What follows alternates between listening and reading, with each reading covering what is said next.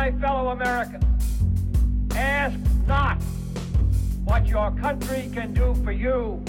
Ask what you can do for your country. In the councils of government, we must car- guard against the acquisition of unwarranted influence, whether sought or unsought, by the military-industrial complex. That we can, and so help us God, we will make America great again. What's up, guys? Welcome to another episode of the No Gimmicks Podcast. I'm your humble host, as always, Brady Leonard. Hopefully you guys had a terrific weekend and a fantastic Father's Day. I was I uh, celebrated my first Father's Day yesterday, uh, which was weird, but but good. Um, God bless all you dads out there. Um, great show for today. I was joined by my friend Ezra Wyrick. Always a great time talking to Ezra. And we talked about uh, R F K Junior, uh, his, his appearance on Joe Rogan that everybody's talking about. We talked about Uh, debating quote-unquote conspiracy theorists and, and how insurgent candidates um, like R F K and others can help damage the, the aura of invincibility around the state and its narratives. It was, it was a great discussion. I think you guys will like it. Before we get to Ezra, guys, if you haven't already, please follow us on Twitter at No Gimmicks Pod. Please subscribe on iTunes, SoundCloud, Spotify, wherever you get your podcast. Make sure to subscribe. If you are an Apple user, please take a couple seconds to leave us a five-star rating and a good review. I'd really appreciate that. And if you like the show and want to get involved, you can support us monthly over on Patreon, patreon.com slash the No Gimmicks Podcast. All right. Without further ado, the great Ezra Wyrick.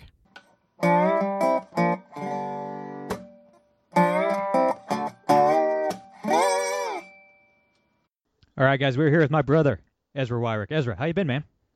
Been good, man. Thanks for having me back on. This is what, the third, fourth, yeah, maybe it's the fifth time. This is uh, something this, like that. This is getting to be an often occasion. Absolutely, I man. Enjoy it. Always happy to have you on. Um, I, I never thought we'd be talking about uh, R F K Junior on this on this podcast. I, I started the show six and a half years ago, and I, I really never. Uh, th- this fellow was not on my radar, but we do have to talk about it. And and what we're witnessing right now, I'm just going big picture here. It's not really about R F K. What we're witnessing is is something unique right now. And I'm not sure how it's all going to play out, but we're watching the corporate press and the ruling class slowly but surely losing control. And don't get me wrong, a, a wounded animal is dangerous. I mean, they will lash out, destroy a lot of people's lives. Things are going to get worse before they get better. Absolutely. Um, but Rogan, Joe Rogan having R F K Junior on his show, a platform of, you know, probably twenty plus million people at this point, and the press being completely powerless and the regime being completely powerless to stop it is a beautiful moment. And this has nothing to do with R F K Junior Quite frankly, I don't care about R F K Junior I don't know anything about vaccines. I'm not, qual- it's just not, it's not my beat. You know, that's not my thing. I, I'm not qualified to speak on any of that. But this isn't about vaccines. It's about control. And and the left and the press have controlled the flow of information for so long that they tricked themselves into thinking that they would have a monopoly on accepted speech forever. And it is it is wonderful watching them slowly realize that their power is slipping away from them. Yeah, yeah, absolutely. I agree. I, I think that, uh, you know, the, the whole situation with R F K Junior and, and particularly in terms of the, uh, the scientist, the professor, uh, whatever he is, the professional expert, uh, the expert class that doesn't want to have a debate. Um, I think, well, you know, me personally, I hate debate me bro culture. I think it's childish, but at the same time, professionals should be willing to sit down and have discussions about science. I mean, That's that. That's just something that should be expected of a scientific professional. Now, uh, you could argue that R F K Junior is a nut. You could argue that he's a conspiracy theorist, and I think in many ways you'd be correct. Like uh, me personally, like like you said, I'm not qualified to comment on vaccines or the efficacy of vaccines or how vaccines are made or or whatever conspiracy theory related to vaccines. I don't I don't have any expertise in that area. But for people that do have expertise in that area, I think it's important for them to sit down, you know, set the record straight. Right. And uh, a failure to want to do that, uh, to me, just lends credence to conspiracy theorists and gives them, give, you know, gives them more fuel. Uh, why not sit down and have a have an adult discussion discussion about these kinds of things, and uh, you know, really re- lay out the science and lay out the data and lay out the facts and you know just. basically dispel all of these theories. Failure to do that and not doing that really, uh, I think, points to the arrogance of the expert class And as far as R F K Junior is concerned, I mean, I wouldn't vote for the guy. I don't think he's right. someone I would cast my vote for. But, you know, there's there's few people on that list. Um, but I do think that uh, R F K is is an interesting guy. I think his family history is is very interesting. Um, and I also think that um, R F K Junior, his his stance uh, when it comes to vaccines, it's very interesting how he is, um, according to polling at least, pretty popular among Democrats given his vaccine stance. Like I, I'm, I'm, I'm kind of shocked that uh, Democrats are willing to vote for a guy, and I think it's like some polls have shown uh, R F K Junior actually close to tied uh, with Biden in, in terms of polling. So uh, it's kind of weird to me how you know Democrats are supporting an, an anti-vaxxer. And I think that just speaks to just how bad Biden is and, and how much Democrats, the average Democratic voter, uh, knows that he's not going to last much longer in one way or another, and that uh, they just need someone else. And at this point, it's it's anyone else besides Biden. Right. And, you know, it doesn't hurt that his last name's Kennedy, obviously. If you're mm-hmm. an American at all, you you know the name, and if you're a Democrat, you love the name, you know? Yeah, yeah. So, uh, last, last name Kennedy basically guarantees you twenty percent in any given primary. So. Right. And the only thing I'll say on the vaccine topic is that I have no idea how if if normal child vaccines are dangerous or whatever, if there's or if there's a tie between you know vaccines and autism. I have no idea. I, I, I have no clue. I got all the vaccines as a kid. I, I just, you know, it's, I, I don't know. I, I have no idea. And I, I don't debate because I'm not an expert on anything. You know, I'm a generalist. You know what I mean? The one, I, I have debated before and I, I can do it. I'm not, I'm not bad in a debate, but it's not interesting to me. I get really bored and I, I kind of get, I'll just like start zoning out. I'll kind of get sarcastic. I'm just not like... It's it's not worth my time, and I get a lot of crap from the audience. They're like, "Oh, so-and-so was on, and you let them say stuff you disagree with. You didn't debate them." I'm like, "This isn't a debate show, man." like, it's a, like I, there's a lot of debate shows out there. Go go listen to that, you know, and, yeah. and like, you know, call me a good old boy, but I I, I, I view when I say. You know, I'm bringing on a guest. I, I take that word literally. I treat my guests like guests. Mm-hmm. They're my guests. It's like if I had if I have you over for dinner, I'm not gonna like. I, You know, if you start saying something totally wrong and evil, right, advocating for lockdowns or war or something, I'm like, well, let me stop you there. This is why you're wrong. But like, I'm not going to debate you. You know what I mean? Like, yeah, just like I wouldn't debate somebody over my. Somebody. Yeah, like my guests are taking the time out of their day to come on the show and have a conversation. And I'm going to treat them with respect. You know, I'm not going to debate everybody. But uh, the the thing is. Obviously, R F K is right about the COVID vaccine because everybody knows that the quote-unquote conspiracy theorists were correct about the COVID vaccine. We all know now that the vaccine did nothing to stop the spread of COVID. They, we know now that we don't really know the, the numbers yet, but the, the vaccine did give a whole bunch of uh, young, healthy people, mostly young, healthy men, heart attacks and, and myocarditis. And, and so we do know that that's true. And I, I mean, obviously, when you have the regime and the press and the entire ruling class lying for years about this vaccine, I mean, obviously it's only natural that people would start questioning all vaccines. I mean, that's just human nature, man. And I don't blame people for that. So that that, that kind of makes sense to me that, you know, his his radicalism on the vaccine stuff doesn't really hurt him, you know, at, at, you know, in terms of polling. Um, but yeah, like go, going back to the whole debate thing, you're right. I, I don't like the debate me bro culture. I, I've been on the business end of that. People accuse me of not wanting to debate all the time, but you have this guy, this regime-approved expert, Peter Hotez. Mm-hmm. It's like you claim to be an expert. You know, you, you claim yeah. to know everything one about the, vaccines. One of the foremost experts on, on yeah. vaccines and uh, immunology in general. So the only reason why he won't debate an R F K is because it's just religious. It's religious to the left. I mean, questioning the government on anything is heresy. So they just they, they can't allow it to happen because they I mean it's it shows that their their God, you know, has no clothes, you know. And but they, they just don't understand, man. Like this guy runs to M S N B C to complain about Joe Rogan and R F K and Elon Musk in front of their whatever two hundred thousand people watching. And but Rogan's going to fire up. He's not going to have a discussion. He's going to run to M S N B C and he's going to talk to He's going Nobody. to talk to M S N B C about it. He's going to talk to a friendly host on a friendly program about the issue. he's not willing to have a discussion. And his contention is, well, if I have a discussion, all I'm doing is is giving a platform to a conspiracy theorist. Okay, give a platform to a conspiracy theorist, you know, blow them out of the water with facts and data, and then they just look stupid. Yeah. You you have nothing to lose from this exchange. And they just don't understand that the game has changed, man. The game has changed. He he went on M S N B C, you know, friendly network, to whine about Joe Rogan in, in front of a couple hundred thousand people, and Rogan's going to talk to twenty million. Mm-hmm. On the podcast today. Yeah, pod, podcasting has totally changed the game, and I think I tweeted it out the other day. Like, going on major podcasts with massive nationwide and even worldwide audiences, I think that's the future of of political campaigning.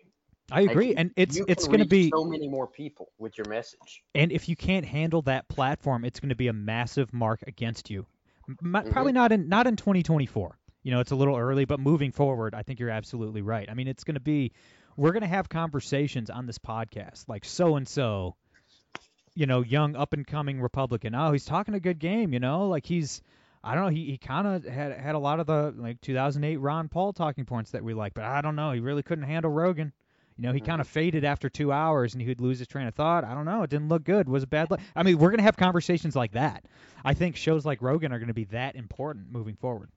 Yeah, and there there will be others. There will be others. Like I said, I mean, podcasting has changed the whole political game. Like, you know, you have uh, political candidates. So what do they want to do now? They don't want to. They don't really want to go on shows anymore or go on. I mean, they still go on like their friendly networks and, you know, uh, dish out some red meat to the base. But if they really want to have a discussion and they want to show people from all sides and every end of the spectrum where they stand, a podcast is really the best platform to be able to do that. A massive nationwide podcast. What I need people to understand also is that, I mean, you don't have to agree with R F K Junior I surely don't, and I would never vote for him, obviously. He is a lefty. You know, he is a Democrat. But, yeah, this this whole debate going on right now on the on Twitter, on the right, is it's a bunch of people that just can't keep their eye on the prize, man. It's like, and I just tweeted a little while ago, R F K Junior never called me non-essential, right? R F K Junior never arrested a pastor or said that I couldn't Uh, uh, buy seeds to grow in my garden. You know what I mean? R F K Junior never locked me in my, my home at gunpoint or said I can't use my boat. I mean, R F K Junior never told anyone that they can't visit a dying family member or sent COVID-infected ninety-year-olds back to a nursing home. Like, R F K Junior never destroyed economies, ma- making the suicide rate spike, the drug overdose rate spike. I mean, R F K mm-hmm. Junior never shut down a business. Like, COVID revealed that the conspiracy theorists really aren't that dangerous. The danger yeah. came from the toxic rule followers. COVID revealed that we are a nation of statist, blind rule followers that will that would literally rat out the slaves in the basement or the Jews in their attic in a heartbeat mm-hmm. if their televisions told them to. That's what we learned in twenty twenty. And that is yep. far more deadly than R F K, than Alex Jones, than anybody. There's far more deadly consequences. This statism has far more deadly consequences than conspiracy theorists. Peter Hotez yeah. said that unvaccinated Americans, people that didn't get the COVID jab, should be rounded up and thrown in camps. If you take everything R F K Junior has ever said in his entire life and added it up, it's not a fraction of the evil that Peter Hotez and people like Peter Hotez were spewing on cable news every night for two years. Your enemies... If you're listening at home, understand me. Your enemies are not the kooky conspiracy nuts. They are presidents and regime doctors and F B I agents and the A T F and the I R S and members of Congress. Eye on the ball. You don't have to agree with R F K Junior, mm-hmm. but the people opposing him are, are orders of magnitude worse. We're not talking about, you know, apples to apples here.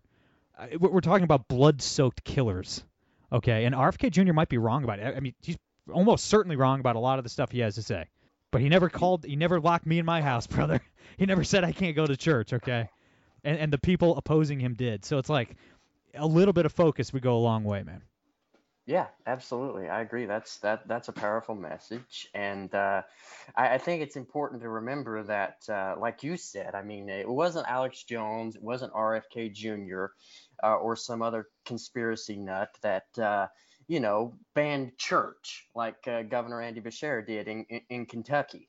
Uh, by the way, shout out to T J Roberts for that lawsuit. Um, right. But I mean, I would I would just say this. Conspiracy theorists, yeah, sometimes their ideas uh, and the things that they say can be harmful because they can lead people to do uh, bad things or, or lead people to take actions that are irrational. But at the end of the day, it's just that. It's irrational actions. It's people that are being convinced to take actions that they wouldn't otherwise take because they get scared about some moral panic or, or some some fad or, or something like that. Um, but in terms of, of politicians, in terms of, you know, regime actors and people on the take, these people do real, actual, uh, honest to goodness harm to people.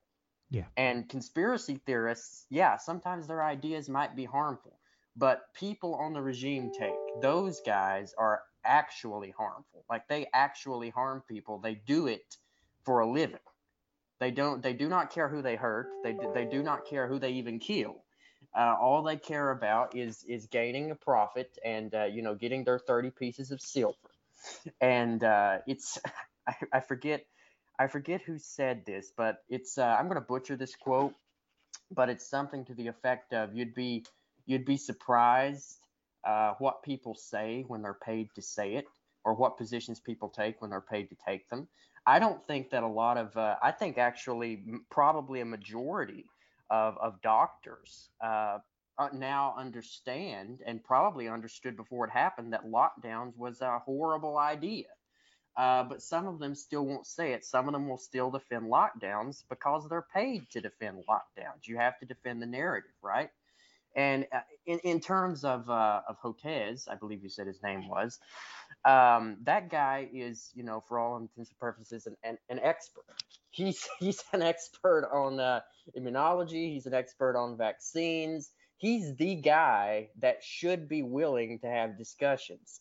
And this is, a, I think, a symptom of a broader problem of scientists and experts not being willing to engage Uh, with with uh, non non-conventionalists or unconventionalists, uh, and I mean we, we, we see the same thing uh, in, in in economics, and we see the same thing in, in a variety of other sciences. But here's the thing about science: what makes science science is that science is never one hundred percent right. So scientists will tell you, and people that are familiar with science or studied science will tell you that anything. Anything you can name anything, whether it's the existence of gravity, whether it's uh, you know the contents of atoms, whatever scientific theory that has become established science it may be, they never consider it one hundred percent right because there's always that smidgen of possibility that they could be wrong because after all, it's humans that are coming up with these theories and establishing this science. So we when we lose sight of that, you know, zero point zero zero one percent possibility that you could be wrong, then I think we approach dangerous territory. And I think that's what has happened with a lot of scientists. They've just, you know, pretty much stuck their chests out. They've gotten arrogant. They've gotten complacent. They've said, this is right and everyone else is wrong. And uh, if you think otherwise, I'm not even going to talk to you. I'm not even going to entertain your idea because I'm right and you're wrong. And that's just all there is to it. And, and look at my Ivy League degree on my wall to prove it. Yeah. I mean, and it's just, it, twenty twenty just proved that it was never about the science. It was only about power, you know. I mean, these people outed themselves as just jackbooted thugs. I mean, not not Absolutely. Scientists, you know. The the regime-approved scientists were not uh, – I mean, even the same thing that you saw during the Soviet Union. I mean, they, they, there was no science involved here. It was just control, crushing the opponents of the Democratic Party, and that, that's, that's all it was about. Um, mm-hmm. You're absolutely right about that. Um, and I want to talk, and I, I listened to the whole R F K Junior episode on Rogan, mo- mainly because he's polling at like twenty percent, and I'd never heard the guy speak before. Um, and yeah. I, I rarely have time to listen to a long podcast. I don't know if you knew this, but newborn babies take up a lot of time. who who knew, you know? Really? I don't, totally I caught bet. Off guard by that one. But uh, I, I had a lot of yard work to do over the weekend, so I, I, I listened to the whole three-hour-plus interview. I just wanted to know what all the hype was about, right? First hour is all the anti-vaccine stuff. Take that. It is what it is. I mean, you can agree, disagree. I'm not going to get into that. It's not my beat. Then he got into his policies, his history, why he's running. And I understand why he's polling so well. And it, it's not just the Kennedy name. It's not just that, that Biden has dementia, although obviously those two factors are are helping him mightily. Right. I think people like him because he's not evil. Like, he was wrong a lot. He said a lot of stuff I disagree with. Obviously, I'm an anarcho-capitalist, okay? Like, his views and mine don't don't really align uh, a lot, but he did have a lot of good things to say. I mean, he was talking about how the, the C I A needs to be destroyed. They they only exist to perpetuate wars and create new wars for the military-industrial complex. He said that the F B I needs to be dismantled. He said that lockdowns were a mistake and can never happen again. He said that uh, he doesn't want to ban guns because, you know, the Supreme Court said he can't. Um, and obviously he was, he was right about the COVID jab and lockdowns and everything. So it's like, he said some good, rational, reasonable things as well. It wasn't all kooky vaccine stuff, but in three hours, he didn't say anything that led me to believe that he hates me, which is, if you hear any politician talk for three hours, that is extraordinarily rare on the left or the right. And another thing is that he's not a liar. Like, you can tell he's being, even when he's totally wrong, he is being completely sincere. Like, he is convinced that he is right about all of his positions.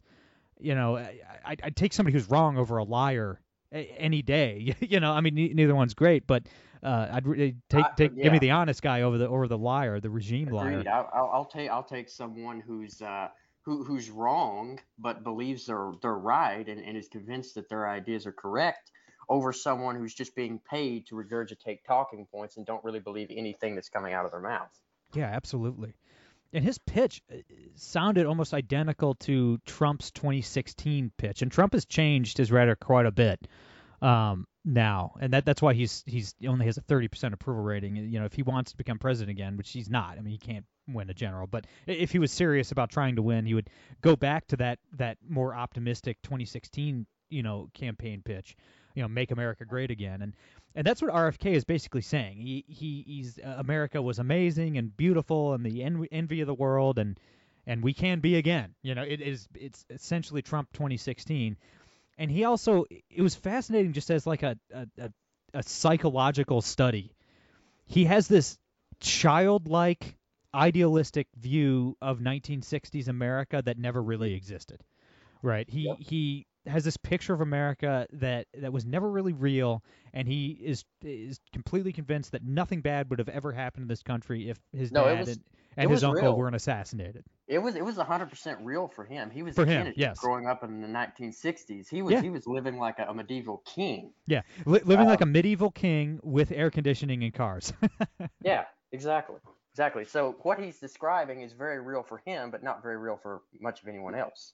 Right. It wasn't real for minorities. It wasn't real for, you know, gays, lesbians. It wasn't real for a lot of minority groups. Right. Um, but in, in terms of him himself growing up in that time period, I can see why he would have this idealistic and perfect perception of the nineteen sixties. I think I would too if my name were Kennedy and I were born into such power and privilege j- just by virtue of my surname.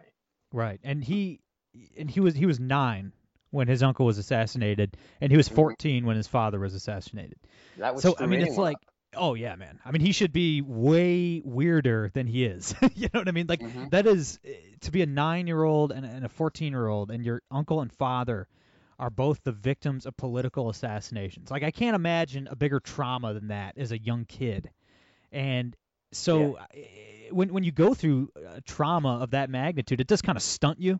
You know, like you're kind of, he's kind of still stuck in in in sixty-eight, in nineteen sixty-eight. You know what I mean? Like, he's still like a fourteen-year-old boy who yeah. just like loves America and thought everything was perfect, and then like they they ruined it all, and we can get back there again. You know, it's like a very simplistic, childish view, but it's not. He's not being a douchebag about it, like everyone else. You know, it's like he, he's not. It, it's not from this this place of. of revenge or spite or hatred. He doesn't hate Democrats or Republicans. He might hate the C I A, but but he doesn't, you know, he it's not it's not this aggressive, angry pitch like most politicians are making right now. It it just it was fascinating, man. And like, I didn't know anything about the guy. I mean, I knew obviously the history of the, the Kennedys, but you know, I, I didn't really know where he was coming from, but it was it was fascinating listening to him talk for three hours, because he does he's a he's a weird dude. He is a character. Knowing mm-hmm. the trauma he went through, it does explain why he is the way he is. You know, I think that would have happened to, to anyone. Yeah. Um, I think a lot, most men would end up uh, way worse uh, than than he did. Um, But yeah, yeah. It, it was interesting, man. It was interesting. He has this, this very disconnected from reality view of the past, but it's like coming from a good, like the guy, it's coming from a good place. Like he wants what's best for the country. Dude, you're, you are hyping this too much. I, I I need to go listen to this in, in its entirety. And I almost never listen to a Joe Rogan episode in its entirety because Same. I just get bored and can't can't stay focused.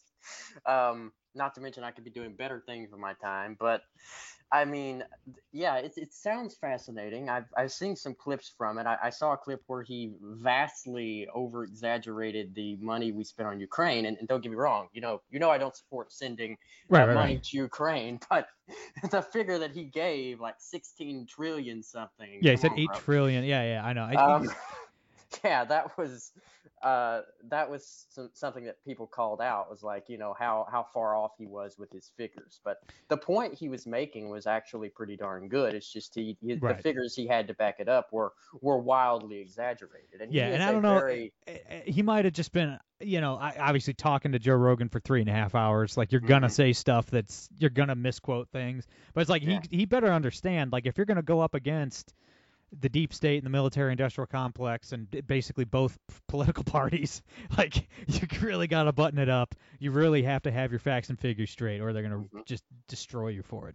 Yeah, it's just like Professor Amos. He went on uh, um, with uh, he went on Lex Friedman's show, and he talked for a good probably hour and a half about economics, and then they started getting into some World War Two history, and the dude had no clue. So, I mean, I I I understand that. Because, I mean, whenever someone asks you a question out of left field about something that's not really your area of expertise, you tend to stumble a little bit and you tend to get some things wrong. But uh, those those figures were pretty exaggerated. I think it it's uh, he he's a pretty exaggerative guy, if that's a word.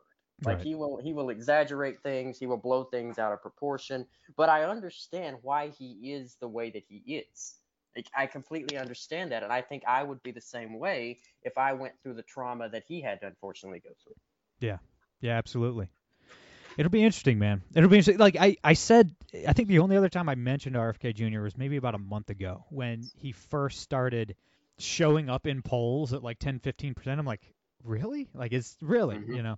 And I, to be honest, I really don't buy those poll numbers really, because Democrats really are so collectivist by nature that they just line up behind whoever the regime tells them to vote for. Mm-hmm. And I just, you know, Republicans no, are... It's, it's the D N C that, that's, yes. that's going to be picking the candidate, not, yeah. not the Democratic voters in the primary. I mean, so, come on. So I saw think, that with Bernie Sanders. But even the voters themselves really fall into line when told. you yeah, know, like it's... And I hate, to, I hate to attack, like, my, my countrymen who I love, you know, my, my fellow citizens, but it's like... COVID too. I mean, really revealed a lot about Democrats. Um, even just your, your run-of-the-mill average voter. Um, it's a lot of people wearing masks alone in their cars, brother. you know what I mean? Yeah, a I, lot I, of people. I believe, I believe in the in the in the pre-show uh, before the actual show, you referred to them as toxic rule followers, and yeah. I couldn't I couldn't agree more. Like, yeah. here's a rule, I'm going to follow it no matter what. I'm not even going to question it, right? Because and, it comes from it comes from on high. I really do. I, I said a month ago that I didn't know what role Kennedy would play in this election, but he'll play a role. you know what I mean? Like, it's like he's not. He just did three hours in front of twenty million people and got pretty positive reviews. You know, like he's he's gonna like he is polling yeah. at twenty percent in some of these polls. Like, he's not going away. He's not unless, going you know, and, unless and one, one thing one thing I know, or at least I'm convinced is it going to happen, is you're not going to see Joe Biden standing on a stage with R F K Junior having a debate. No. That's not going to happen. No, no, no, no, no. Um, that's not going to – they're just going to pretty much expect him to, you know, uh, be popular for a while and then ride off into the sunset with maybe ten percent of the vote. Yeah. Uh, but, you know, if he can, you know, continue to to use his uh, his talents, and he is a talented speaker, the, the guy is articulate, and what he doesn't have in, in uh, uh, I guess, voice clarity, he makes up for in how articulate he is. He's very articulate, and he's he's and he, he's a speaker who's easy to listen to, which is not something that you see a lot in politics. Most politicians, I listen to them for five minutes. I want to turn them off and never listen to them again. Um, but R F K has this uh, kind of articulate or uh, magnetic speaking voice that can really draw you in. And I think that's part of the reason that he's seeing success is he can do a very good job of being wrong. Like he can do a very good job of uh, enunciating or articulating wrong ideas. Um, in some cases, on some, some cases, he's actually right, actually. I mean, right. uh, some of the clips from that Joe Rogan episode where he talked about how we need to stop being an empire. And, and one hundred percent that, correct. That, yeah. that was awesome. Yeah, yeah, that was awesome. That's not something you hear from a lot of politicians, and I applaud him for that. But um, on the things that he is wrong about, he's very good at articulating wrong ideas. And I think that's part of the reason that he's seen so much success. I mean, in my opinion, there, there, the two most important issues we're facing right now is one, the, the war in Ukraine, and two, preventing the government from locking the economy down again. Um, I mean, those are the two most existential threats we face as a society, and Kennedy's right on both of them. Yeah, I mean, it's like, okay, I mean, there's, okay, if you have the top two issues correct, I'm not going to ignore you. I'm not going to call you a conspiracy theorist or, or, or berate you. I mean, like, there's a lot of people that are accepted voices in the political sphere who are wrong on one or both of those issues, you know? Yeah, um, it, it does does raise my eyebrows whenever you whenever you get those issues right. And also in terms of, you know, uh, economic policy, like, you know, talk is talk. Like, talk is cheap. But when Ron DeSantis talks about overhauling the American tax system or taking a look at the Federal Reserve, I mean, it starts to, you know, raise my eyebrows and think, you know, this this guy, let, let, let's see what happens, right? And with R F K Junior, that's where I'm at right now. Like, he has said outlandish stuff in the past, and he has a, a propensity to say outlandish stuff even now. Um, but he said outlandish stuff in the past about, you know, locking up people that don't believe in climate change. And mm-hmm. now it seems like he's taking a whole one eighty about this issue and that issue. And I'm not entirely convinced that his uh, quote unquote ideological transformation is uh, is sincere or legitimate. No, uh, I think he's just a dog with a bone, man. I think he's just like he got on the vaccine train and forgot about the climate. I think I really think it is that simple. I think he's a guy, and we all have friends like this probably who just like will move from topic, they'll, they'll just become obsessed with something for a few years and then move on to something else. You know what I mean? That, that hits home because I'm I'm one hundred percent that way. Like, I will get fixated on something. I like you said, I'm like a dog with a bone. I'll I'll, I'll study one subject for five years and then yeah. I'll move on to something else. Like, yeah. I, I will become fascinated by things. So yeah. no, I get it. I, I get where he's coming from. And I think it's we just need insurgent candidates. We need in, insurgent people in politics generally. And if he can damage the state, if he can damage the, the D N C, if he can damage the Biden presidency, then it's good. And then I, and I'm glad he's in the race. And I don't even mean electorally. Like, Biden's going to get reelected unless he dies, um, unless somehow DeSantis manages to, to, to win the primary. I think DeSantis would beat Biden rather easily. Um, but that's not looking very likely, and I, we all know that Trump can't.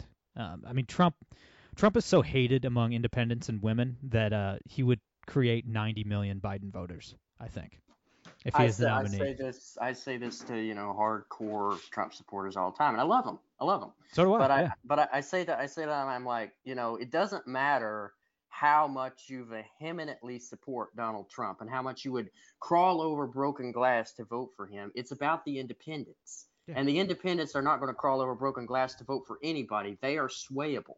Yeah. And they can be swayed by, uh, you know, personality. They can be swayed by any number of issues. These quote unquote undecided voters, I mean, Lord love them. They, they can be swayed if a politician sneezes the wrong way. So yeah. and in, it's like not... and I, I'm sympathetic to the argument from Trump supporters, man. They're like, well, it's not fair. You know, they they only hate Trump because they believe the the propaganda. I'm like, OK, yeah, the Democrats won. They killed Trump. They beat him. With the propaganda, they convinced seventy percent of the country never to vote for him. You can say it's all B S and it's not fair, but it is what it is. I mean, like that's like reality is. This is a tough world, man. Life is hard. It's fair. It's not fair, really. Grown men complaining that it's not fair. When has life ever been fair? Okay, yeah, you just life, you play the hand you've fair. been dealt, that's, man. It doesn't matter that, if it's fair or not. You know, they beat him. You know, but absolutely. like, I, I I don't think R F K can, can damage Biden to the point where Biden won't get reelected. I think the only the only chance we have of of, of Democrats losing in twenty-four is is Ron DeSantis, and that's looking less and less likely. Um, but, you know, never tell me the odds. I'm an op- optimistic fella. But yeah. but uh, the, the, the point is, if R F K as an insurgent candidate can at least damage the regime, I, I don't just I don't even mean the Democrats or like a, a certain administration, just the, the state itself can can damage them to the point where people, the next time the government wants to shove an uh, experimental vaccine down down people's throats, people will call B S. The next time the Democrats try to shut the country down, whether it be for the climate or, you know, race-based lockdowns, you know, like what, like whatever's coming next. I mean, these people realize that they could pretend to be Joseph Stalin for two years and get away with it. Like Gretchen Whitmer should be like in prison the rest of her life. She should die in prison, but she was reelected by twenty points. You know what I mean? Like Andrew Cuomo should be in prison. Biden, even Trump, obviously, should be in prison. Fauci, Birx, they should all be in prison for the rest of their lives, but they all made tens of millions of dollars and got reelected, and, and so, you know what I mean? So it's like, if if he can damage the, we, the most important issue we face as Americans is to stop the government from doing that again, because if they shut down the economy again, it's all over. Like we're we're barely hanging on as an American society now. If it happens again, that's it. I mean, we're going to lose liberty forever. Capitalism will essentially fall, and, and, and it, you know, will become some kind of neo-fascist society or something like that, communist society. So it's like preventing that from happening is priority number one, yeah, because it's the final battle. You know, I mean, like we can't, if we lose that, it's all over. So it's like if if R F K can, as an insurgent, kind of stir some anti-government sentiment among the Democrats, among the left, which hasn't happened since like two thousand three when Bush invaded Iraq. Like if they he can sow the seeds of distrust for the state on the left, that could actually, you know, it's he's not going to become president, right? Mm-hmm. Democrats are probably going to yeah, win uh, again in twenty twenty-four. But if they can start shaking that, you know, sowing the seeds of distrust of the state and the quote unquote experts, the regime experts, that could save a lot of lives in the future. I've got, that I've, that I've, could I've prevent got a, another lockdown. Got, got a got a red hot take for you. The thing that could damage uh, the the regime and the legitimacy of the regime in general uh, the most would be Biden winning re-election, because the dude is not going to be able to find his way around a stage. It just completely shows you that the emperor has no clothes. No, no, and no you're wrong. You're I, wrong. I, I saw the uh, I, I saw the um. Uh, hang, hang on one second. I. Let's see, was it Fetterman? I think it was Fetterman. Yeah, Fetterman yeah, and yeah. Biden. Fetterman and Biden were blubbering at each other. Like, why would you put those two men? Let those two men stand next to each other. Like if you're if you're their handlers, man. Like come on. Like if you're I, a regime I, I, propagandist, like who made that mistake? Who greenlit that? Yeah, yeah, absolutely. And, and I I think if uh, if if our whole federal government were like those two, like it, on on the one hand, I'm looking at it like saying just how illegitimate this whole regime, this whole system would look uh, if all of our politicians looked like looked and talked like this. Like, would, wouldn't that wake a lot of people up as to just how rigged the system is? I don't think so, because Democrats don't care, man. I mean, like, I, I, I hear from a lot of Democrats. I talk to Democrats in my own life, and they really don't watch the news when a Democrat is in the White House. Mm-hmm. They just think, okay, well, we beat the Republicans. Everything's be fine for four years. I'll pay attention during the next primary. I mean, hey, it's it's a tribalistic mentality, right? No, it's not really tribalistic. It is, but it's more of a more of a team kind of mentality. It's kind of like uh, for the Democrats, it's like watching sports, right? Mm-hmm. Like uh, during sports season, you cheer for your team, and uh, after after sports season is over, you don't really do anything. Like you either you either got a good season or you had a bad season, and you get ready for next season. You don't pay attention to any of the recruiting or or anything that goes on in in between that time. Uh, you just wait for the next season, and that's the way the Democrats approach politics. Yeah, yeah, and the only people who lose are innocent women and children abroad, and anybody who's trying to support a family here. Absolutely. Yeah. Yeah, it'll be interesting, man. Like it's I, I like I said, I never thought I'd be talking about R F K Junior on the podcast. Um, and, and I hope that I hope the audience understands this show was not about R F K Junior You know, we're we're talking about something much deeper, much more important than one guy. Um, but it's going to be interesting, man. It it, yeah. it is going to be interesting. I, I still don't know how much of an effect this dude's going to have, but I don't know. I it, I can't help but but be happy that he's in the race, because anything that destabilizes the regime a little bit, anything that that breaks down that facade of superiority from the state. You know what I mean? And any anybody that, that tells statists that the emperor has no clothes, a little bit is of a good thing. Can go a long way. Yeah, can go a long way in, in, in delegitimizing the regime. Absolutely, absolutely, one hundred percent. Ezra, my man, thanks for doing this. I'm sure we'll do it again soon. Where can everybody uh, follow you online, keep in touch, all that good stuff? Yeah, thanks thanks for having me back on, man. It's it's always a pleasure. Always enjoy talking to you and being on your show. Uh, you can follow me on Twitter uh, at Ezra for Liberty. Uh, follow my uh, organization, uh, or not my organization. I'm the communications director at uh, Liberty Youth Co. Uh, we're also going to be putting out Mises Magazine here, hopefully this week. So uh, th- things are looking up on that end. And again, thank you for having me on. I really appreciate it, and we'll do it again soon. Absolutely, man. Everybody check that out. I'm looking forward to the magazine. Everybody follow Ezra. He's great. That's all I got for today. I'm Brady Leonard. I'll be back on Wednesday. No gimmicks.